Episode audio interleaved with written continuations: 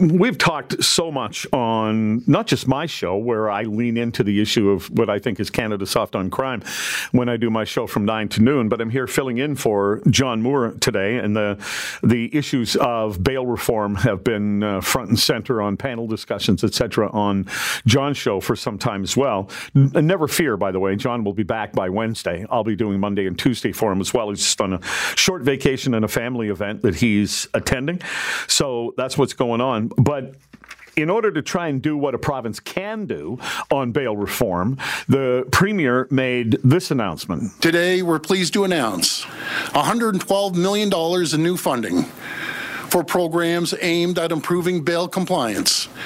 This funding includes investments to create a dedicated team of police officers to catch high risk provincial offenders who aren't following their bail conditions or unlawfully at large. This funding includes new money for the OPP, municipal and First Nations police services to set up dedicated bail compliance teams to assist prosecutors with gathering evidence and assessing public safety risks during the bail hearing stage. We're also giving special teams of prosecutors the time and resources they need to conduct in depth bail hearings for accused offenders deemed to be high risk.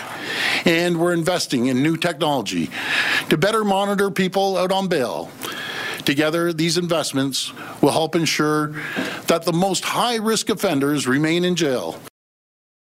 All right, uh, joining me to follow up on this, News Talk 1010 public safety analyst Chris Lewis, former OPP commissioner. Good morning, Chris. Good morning, Jerry. How are you reacting to this? Uh, well, I guess it's it's a good news story to you know to hear that they're doing something as, as they can in Ontario because they can't control the criminal code. Obviously, that's a federal issue, but dealing with the fact that that uh, this is an issue right across Canada, and there's been a number of people either hurt or killed, including police officers, as a result of a crappy bail system. Uh, if they can do anything to save a life, I guess it's well worthwhile. All right. I've been told that in the past it was more common for police officers to go door knocking, like say, "Hey, what? Uh, you know what? Let's do. Let's run over and see if so and so, who's on bail and is uh, under house arrest, is actually at home." Uh, but that police don't do that anymore, and they say because of a lack of resources. Well, they do do it in some areas, absolutely. I mean, we called it crime abatement in the OPP, and, and it was Julian Fantino that really pushed it uh, when he came. And and ultimately, we were, yeah, who's on bail in your community? Go knock on their doors, and also who you know who's on parole, who's on whatever, and uh, trying to monitor that. And you can only do so much. Um, but the local detachments and police departments should still be doing that whenever they have the resources and, and time to do it. All right. Well, I guess they'll have less of an opportunity to say we're not doing it due to lack of resources under this. Yep. Is, is this something you think the police forces will welcome? I think so. I mean, the, the rope unit that they talk about, the repeat uh, offender parolee enforcement, I think is what it stands for. They arrest a thousand and some people every year that are violating parole or, uh, you know, are unlawfully at large from from different uh, penitentiaries, etc. they track them down. They do surveillance, they interview informants, they bang on doors. They're like a little mini SWAT team, and they arrest bad people all the time. But that's not bail people. That's all around around uh, people that are serving time uh, or on parole. And so ultimately, to expand that in a way to capture more bad guys and put them behind bars, uh, that's good. Uh, you know, it's a wonderful thing. I mean, this this is all great, but th- we're talking hundreds of officers and and and wonderful. But who's where they're going to come from? Because most departments are going to have to take good officers off the road to do that and try and replace them with recruits. And at a time that recruits aren't applying so much, and you know, there's a whole bunch of issues here. Sure. I'm talking to Chris Lewis, former OPP commissioner and News Talk 1010 public safety analyst, on the Ford government announcing a $112 million program to fix Ontario's broken bail system. Um, this is a step forward, and both you and I have said through the course of this morning here, Chris, because this is something the province can do.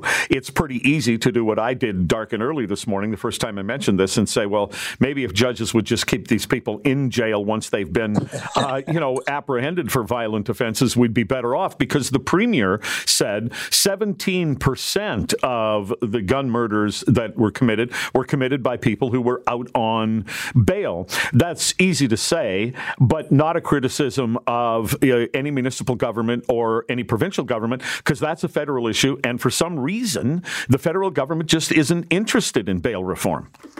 Well, exactly. I mean, they actually lessen some mandatory sentences around gun, gun crime.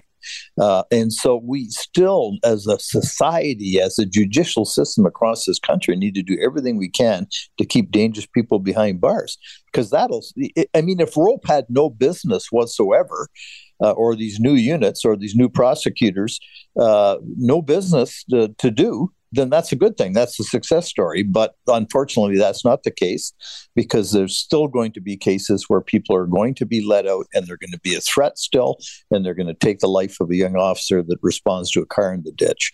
And so the and, and the public obviously are even more important, but officer safety is huge here.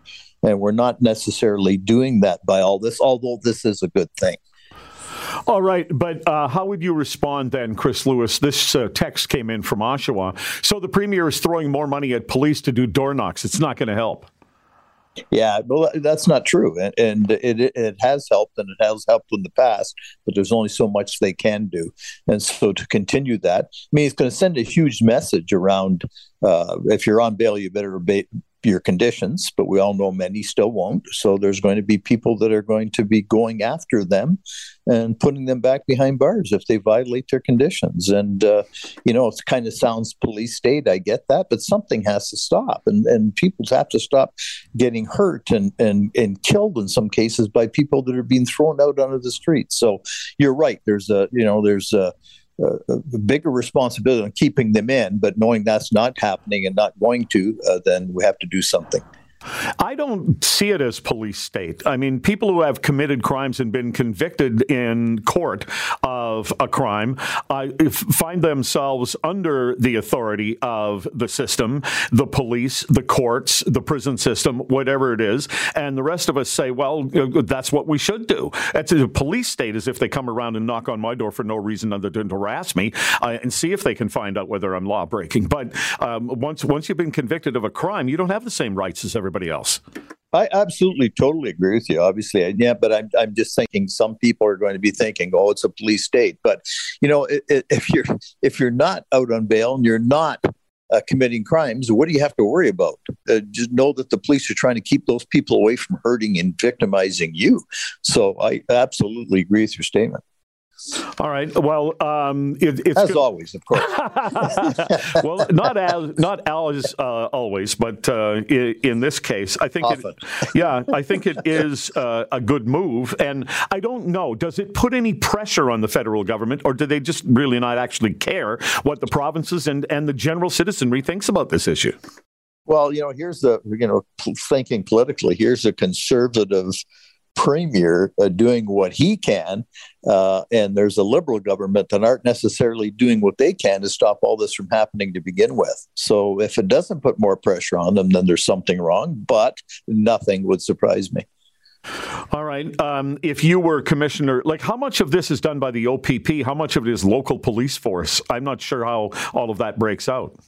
Well, the, the rope teams are comprised of municipal and uh, OPP. That's OPP run, but uh, I think maybe even the Toronto inspectors involved in the Toronto and uh, Toronto police. So it's certainly a good cooperation. They work together and they support every other police department that doesn't have a specific team by helping them meet their needs. And so they're active, they're busy, they're a good group, and they do good work. Yeah, you mentioned the police officer shot by a guy who was supposed to be under house arrest. The Eaton Center shooter was also supposed to be under house arrest, so they do need to be checked on. Um, Chris Lewis, Absolutely. always good to talk to you. Thanks very much. You too. Have a good day, Jerry.